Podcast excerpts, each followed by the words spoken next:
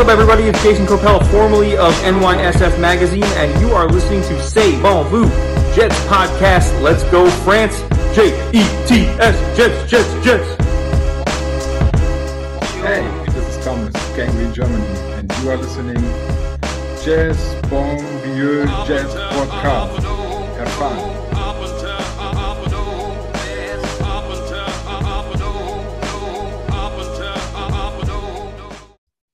Si les Américains vous le disent, si les Allemands vous le disent, c'est qu'ils sont déjà au courant et ça fait que deux. Il paraît que Joe Biden a voulu à tout prix rapatrier les troupes euh, d'Afghanistan pour pouvoir écouter en français ce podcast. C'est C'est bon vieux jet, épisode 1. Et oui, il y avait le prologue, l'épisode 0. L'épisode 1, bah, écoutez, le PSG à Messi, Manchester à, Ronaldo. Euh, pas de chance, n'est pas budget. J'ai eu que Max. Ouh, la descente, la chute. Max, comment vas-tu? Salut Tonton, comment ça va? Je rappelle ce petit format, c'est le format qu'on s'est parti pris en moins de 25 minutes. Vous donnez chaque mercredi toute l'actualité des Jets sur le match d'avant et surtout sur le match d'après. Là, on a de la chance. On va faire plus dans le détail qu'à l'habitué. C'est sur le match face aux Panthers. En plus, à tomber, on a plein de choses à dire. Ce match, c'est dimanche. Et tout d'abord, Max, selon toi, qu'est-ce que ça va donner dimanche, je dirais, au niveau de notre effectif? On avait quelques doutes, comme Crowder, par exemple. Ouais, euh, alors, euh, alors, alors, on enregistre euh, ce podcast. On a toujours un doute sur, sur Crowder. Juste pour rappel, euh, il va falloir qu'il fournisse euh, deux tests PCR euh, consécutifs, donc deux jours de suite négatifs pour être réaccepté dans, euh, dans le, dans, le- enfin, au, au training camp. Euh, donc on attend, on attend toujours ça. Et donc c'est toujours en suspens euh, pour l'instant pour euh, Jameson Crowder. Sachant qu'il n'y a pas de cas contact pour tous les joueurs qui sont vaccinés. Et a priori, un grand nombre des Jets étaient vaccinés. Je pense qu'habitant New York, ils n'avaient pas trop le choix. Ce week 1, on l'attendait. Dès qu'on a vu le calendrier, ben, nous, on l'a coché. Personnellement, je ne sais pas si les Panthers, je sais pas si les Panthers l'ont coché. C'est ce match. Et ce match, d'abord, avant de le dire, euh, fais-nous un petit topo de tout ce qu'ont fait les Panthers pour nos amis des Jets et peut-être pour les Panthers eux-mêmes à l'intersaison, qui te semble être mettre en lumière ce match. Ouais, et, il s'est passé beaucoup de choses. Euh, alors, on terminera par parler de Sam Darnold, mais avant, il y a quand même d'autres choses euh, à parler.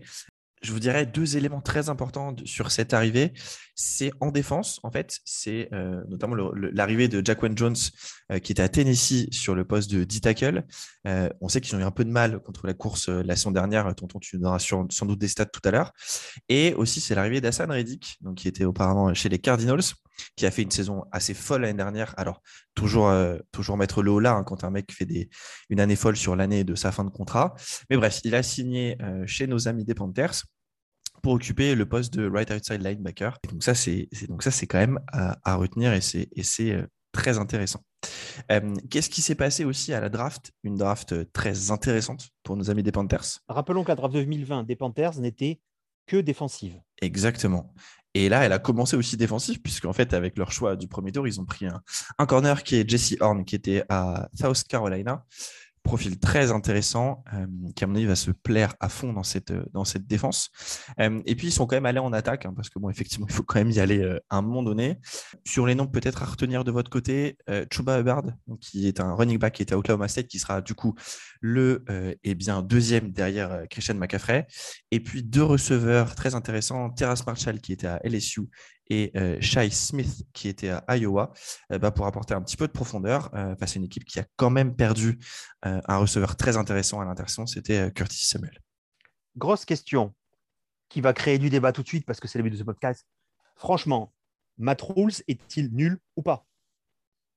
Bah, on n'est pas d'accord là-dessus, donc moi, je, toi tu dis qu'il est nul, moi je dis qu'il n'est pas nul et qu'il a déjà, il a déjà montré en tout cas des choses intéressantes et que c'est dans le projet de, de Carolina, c'est pas inintéressant d'avoir un, profil comme Matt Rule au commande. Rappelons le bilan de de l'année dernière c'est donc quatre victoires face aux Cards, face aux Falcons et aux Lions, deux équipes en détresse, et face à Washington, une victoire un peu plus intéressante. Ils ont accroché aussi Kansas City, je crois, vraiment de peu, mais c'est tout ce qu'il y avait. Avec évidemment euh, Teddy B, Teddy B, Teddy Bridgewater euh, à la main, donc là, nouveau projet. Euh, pour moi, Matt Rules, en fait, c'est une arnaque. On a failli l'avoir chez nous, finalement, je ne regrette pas. Je préfère encore le, le moniteur de colo que Matt Rules, mais ce n'est pas le cas. Passons à ce qui nous intéresse maintenant. On va se faire un peu les match-up, notre attaque face à leur défense. Globalement, si je te dis cette phrase, que penses-tu que va faire notre attaque face à leur défense? Ça t'évoque quoi? Alors, c'est toujours compliqué à répondre quand on a autant de, de rookies et de nouveautés sur cette attaque. Donc, effectivement, énormément d'inconnus. Après, là où c'est intéressant, c'est qu'ils ont une ligne défensive assez intéressante avec une capacité de mettre de la pression. je pense qu'on a une ligne offensive qui, de notre côté, est quand même bien plus costaud que la saison dernière. Donc le match-up, notre ligne offensive face à leur ligne défensive. Je dirais avantage pour nous, naturellement. Toi aussi, tu es là. Je n'ai pas dit grosse claque pour nous. J'ai dit avantage pour nous, du Fant, du Moses, enfin Fant ou Moses, Becton, Vera qui est là. Euh, McGovern, et enfin McGovern en, en centre et normalement Greg Van Roten en, en right guard. Je pense, je pense que ça tient. D'accord. Des petites stats juste pour t'éclairer.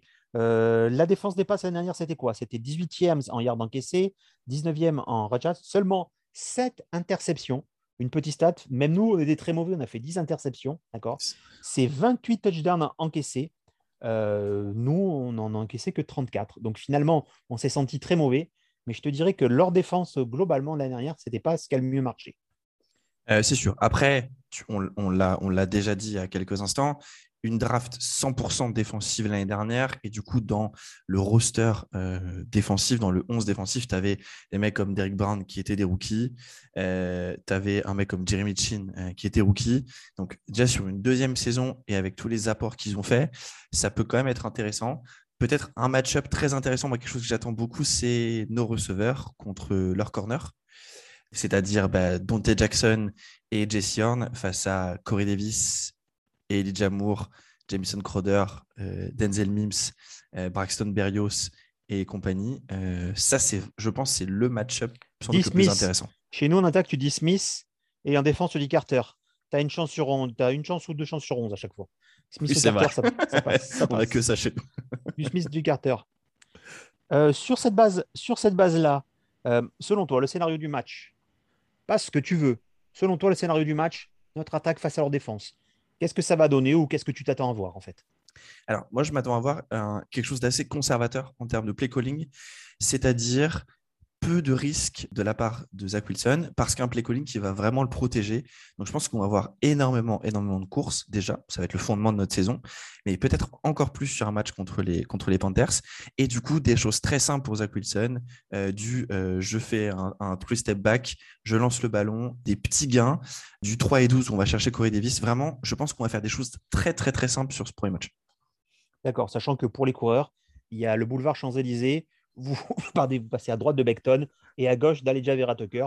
Et normalement, vous avez un gros espace devant vous. C'est ouvert, c'est ouvert. Ciao, bonsoir. On va chercher 5 yards à chaque fois et on recommence et on recommence et on gagne le match à la fin. Allez, passons à l'autre match.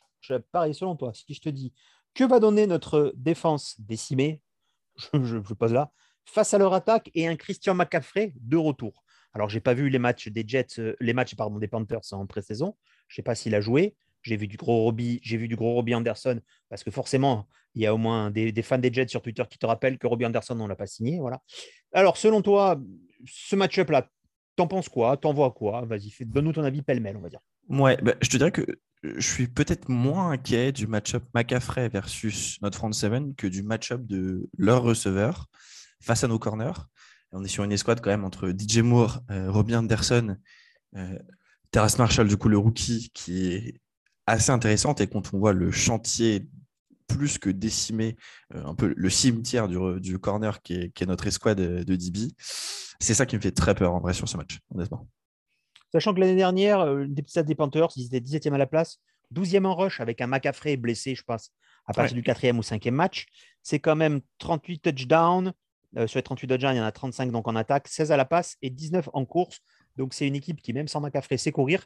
Mais là, je suis d'accord avec toi pourquoi courir quand tu peux passer Alors, peut-être une info à donner qui peut, être, qui peut avoir toute son importance. Sam Darnold est nul. ça, non, pardon, c'était pas cette. Ça, c'est normal, ça, c'est la base. Non, petite info qui, est, qui a été sortie par notre ami euh, Panther CFR euh, hier. Leur euh, right guard titulaire, John Miller, a été placé sur la liste Covid. Et du coup, il est très, très incertain, encore plus que Crowder, puisque détecté hier. Donc, il y a de grandes chances qu'il ne joue pas. Euh, et honnêtement, quand tu regardes euh, l'intérieur de la ligne offensive, euh, ça fait pas rêver, hein, parce que entre Patel Flyne, quelqu'un qu'on connaît bien chez nous, en titulaire à gauche, solide, mais solide. Et... Pas foufou, pas foufou, mais solide. Ouais, mais du coup, derrière, ça sera un mec qui s'appelle Denis Dallet, normalement. Même pas Deontay Brown, leur euh, rookie. Donc, bon, euh, Denis Dallet, je ne sais pas qui c'est, personnellement, mais ça ne veut pas dire. C'est pas, pas une bonne chose quand tu ne sais pas qui est un joueur, très honnêtement. Oui, mais est-ce que est-ce qu'on va pouvoir mettre cette pression à Sam Darnold? Et ça, ça va être notre gros débat du fin de podcast. Là, forcément, la comparaison. Est-ce qu'on a assez de gars devant? Est-ce qu'un John Franklin Mayer va mettre ça? Est-ce qu'un Chuck Lawson, pas Carl, hein, Chuck, hélas, hein, c'est la version Witch de l'autre, malheureusement. C'est le même nom, mais c'est celui qui t'oblige à boire du William Lawson, du coup. J'ai déjà fait la blague, mais pour ce qu'on peut elle marche, elle marche toujours. Elle marche toujours deuxième assez de pression pour mettre cette fameuse pression à Darnold? Et pour permettre à Darnold de faire ces sales mauvaises passes qu'on connaît euh, sur un gars qui est couvert euh, par deux gars. Après, chez nous, comment Je ne vois pas nos deux gars couvrir un gars, mais dans les sports où ça marche, où je ne sais pas moi, où, Marcus May se, révèle d'un coup avec des talents, talents de coureur puisqu'il en faut, est-ce que tu penses que c'est possible ou que ça tient à ce niveau-là? Ouais, je, pense honnêtement, même si tu vois, si tu prends les extérieurs de la ligne, bon, Taylor Moton en poste de right tackle, c'est très correct. Euh, mais Cameron Irving au poste de left tackle, en présence de Dallas, sachant qu'il jouait garde à Dallas, moi je trouve ça pas dingue. Et donc ça veut dire que tu auras forcément Carlosson ou Franklin Myers ou euh, le rusher qui sera, qui sera à droite, qui aura Bryce Huff, Bryce, Huff, exactement, exactement. euh, qui pourra, à mon avis, euh, bah, se faire plaisir et donc du coup aller mettre de la pression sur, sur Darnold, sachant qu'encore une fois, la pression elle viendra peut-être de l'extérieur, mais aussi de l'intérieur. Et donc je pense qu'entre Sheldon Rankins, Quinn Williams et Fatou Kassi, on a en tout cas de quoi faire douter d'Arnold et lui mettre de la pression en plein visage. on sait qu'il n'aime pas ça. Euh, donc, euh, c'est un match-up à, garder en tête quand même. Et c'est justement, on vient notre troisième partie de ce podcast, cette fameuse confrontation. On ne va pas se mentir. Je vais vous dire un truc qui est malheur au vaincu. Malheur au vaincu à des degrés moindres. J'aimerais ton avis là-dessus. Moi, je pense que sur ce match, malheur au vaincu, pas les, pas les équipes, hein, mais entre les deux QB, celui qui perd, eh ben, il va avoir une petite valise en plus à se traîner toute la saison. Alors peut-être qu'il la gommera dès la week 2, dès la week 3, mais je pense que ça peut faire très très mal cette défaite. Je pense que la NFL a fait exprès. La NFL, vous êtes des putes, je vous le dis. Voilà. Euh, alors, malheureux vaincu, je, dirais quand même un peu plus de pression sur les épaules de Sam Darnold. Euh, T'imagines si le match avait été au MetLife avec le retour du public? Mmh. Ça aurait, été... ça aurait été fou. Euh, non, je pense plus de pression pour Darnold parce qu'il a, je pense, plus à prouver, plus envie de prouver, en tout cas à son ancienne équipe, c'est-à-dire nous, qu'on s'est trompé et qu'on aurait dû euh, le garder. Pour Wilson, bah, c'est à mon avis moins de pression, c'est-à-dire que tu gagnes, bah, c'est tout bénef, tu perds en faisant une bonne prestation ou une prestation correcte dans tous les cas, c'est moins grave parce que c'est ton premier match en NFL, en vrai. Donc je trouve, je dirais, mon bilan final, ce serait plus de pression sur les épaules de Darnold. Euh, si on gagne ce match, par contre, et qu'il fait une prestation très moyenne, attention, attention au coup derrière la tête qui peut là clairement finir sa carrière, à mon avis. Alors, les questions qui fâchent. Est-ce que Sam Darnold ne serait pas le nouveau fusible de Matt Rules pour prouver, pour masquer son incompétence? Alors, euh, parce que si, ça chie, si ça chie, tout le monde mettra ça sur le compte à Darnold. Et pas beaucoup à Matt Rules en vrai, en vrai, je, pense pas. Je, pense pas parce que ils auraient très bien, ils auraient, ils avaient très bien la possibilité de quand même prendre un QB à la draft. En vrai, c'est pas parce que tu as, enfin, tu vois, sachant que ce qu'on va récupérer pour Darnold est pas, bon, ça peut être un deuxième tour, ce qui est, fou, mais c'est pas non plus un premier tour, très clairement. Euh, et que ils avaient la possibilité, hein, à la place où ils étaient, de ne pas, prendre Jesse Horn et d'aller prendre, par exemple, eh ben, Mac Jones ou Justin Fields ou, euh, un autre. Enfin, en tout cas, ces deux-là qui étaient encore disponibles à, cette place-là. Euh, non, je pense que euh, c'est cette idée de voir ce que tu as avec Darnold. Si c'est pas bon, eh ben, l'année prochaine, tu vas chercher un mec à la draft. Si c'est correct, why not? Je pense pas que ce soit une idée de, de fusible, pas du tout. Je pense que c'est de se dire, est-ce que nous, on va réussir à... On sait ce qu'il peut faire, on sait sur quoi il n'est pas bon, est-ce qu'on ne peut pas, grâce au travail aussi hein, de Joe Brady, leur coordinateur offensif, est-ce qu'on ne peut pas en, faire le Darnold que tout le monde pensait euh, qu'il allait devenir à sa sortie de USC D'accord. Allez, toi, tu sais, compare-moi les deux quarterbacks. Alors, diamétralement opposés, j'ai envie de te dire. Euh, diamétralement opposés. Alors, non, pas, sur, pas surtout. En gros, là où Sam Darnold est le meilleur, c'est sur des choses off-script. On l'a très bien vu. C'est pas un QB qui peut jouer en étant une statue dans la poche. Euh, il est meilleur quand il a la possibilité de sortir de sa poche et il est vraiment très très bon quand il s'agit de faire des passes dans la course. On l'a vu à plusieurs reprises euh, sur, ces, sur ces années avec nous. Je, je vais Euh, nuancer le très très bon quand même. Bon, allez. Et oui, mais je te rappelle que l'eau chaude est proportionnellement plus chaude que l'eau tiède, mais l'eau tiède est aussi plus chaude que l'eau froide. voilà. Tu es dans une forme olympique sur les, Oui, sur les citations aujourd'hui. Je suis Oui. fan. Euh, non, bon, il est bon. Il est intéressant hors plateforme. Le gros problème de, Darnold, c'est tout simplement un problème de vision. Euh, C'est-à-dire qu'il a du mal.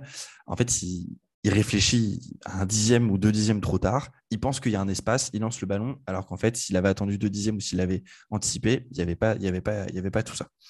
Euh, contrairement à Wilson, qui est un joueur qui va beaucoup plus laisser de latitude à son receveur. Euh, C'est-à-dire que si c'est du 50-50, il va lancer et puis euh, bah, advienne que pourra. Donc, il faut, on, on pourra, à mon avis, avoir pas mal d'interceptions de sa part, même si je pense que ça va être gommé par, euh, par la fleur. Là où euh, Zach Wilson est pour moi déjà meilleur Alors, aujourd'hui. petite précision, Lafleur étant notre offensive coach. Exactement. Toi, tu sais, mais les gens qui nous écoutent, ils sont de plus en plus nombreux, ne savent pas. Exactement. Donc, c'est Matt Lafleur qui est le frère de Mike Lafleur, qui lui est le head coach des Green Bay Packers. Bref, copinage et compagnie. Ça, je vous le dirai dans la week 4, les Jets de scandale. Euh, non, déjà où euh, Zach Wilson a fait beaucoup mieux déjà que Sam Darnold en quelques matchs de pression par rapport à trois ans de Darnold, c'est tout simplement dans son footwork dans la poche, c'était propre, mais propre comme on n'a jamais vu Darnold le faire Mm. en trois ans. Et ça, je pense que c'est là vraiment très important. Et il est beaucoup, alors autre point très important, Zach Wilson est beaucoup plus précis sur des passes courtes. C'est ça tombe bien, ça sera le cœur du jeu de Lafleur et euh, de, de Robert Saleh euh, cette saison. Qui est le meilleur à la course des deux? Parce qu'on a vu un Darnold, enfin moi j'ai enfin, encore des exploits de Darnold et peut-être déjà à la course. Et finalement, Wilson, il est resté pendant le peu qu'on l'a vu jouer chez nous, c'est-à-dire que deux matchs malheureusement, euh, voire cinq séries en tout, six séries, je ne sais plus.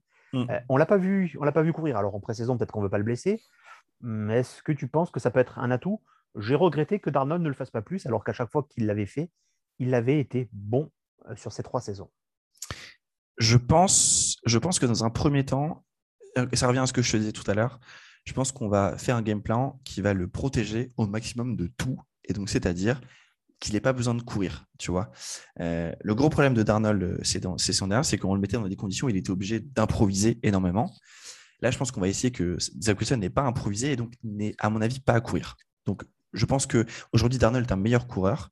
Et l'autre point, c'est que je pense qu'on ne verra pas Wilson courir beaucoup cette saison. D'accord.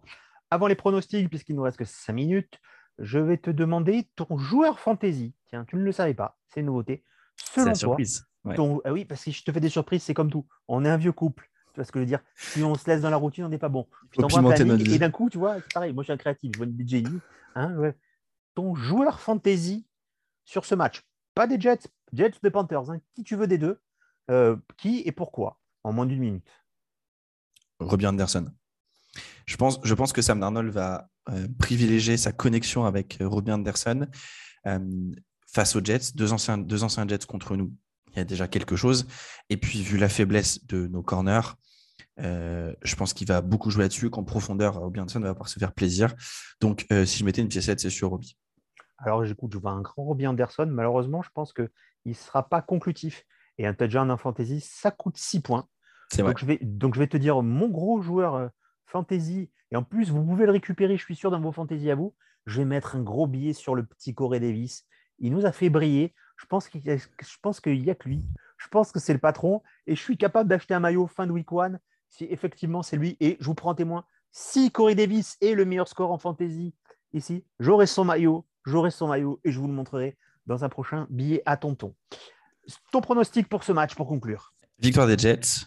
Pourquoi? Je suis- Ouais, parce que parce que je pense que franchement aucune aucune raison euh, là on est vraiment sur du du, fanatisme Un du pronostic affectif, d'accord, j'admets. Affectif, la rare de ta part. Ouais. Donc bravo, ce podcast aura au moins, aura au moins, aura au moins servi à ça. Bientôt, imagine qu'on enregistre tous les deux torse nu et le, et le, et le match est fait. Parfait. ouais victoire de mon côté et toi? Victoire combien par contre? C'est important. victoire euh, je dirais je pense je pense qu'on gagne alors je dirais 27 euh,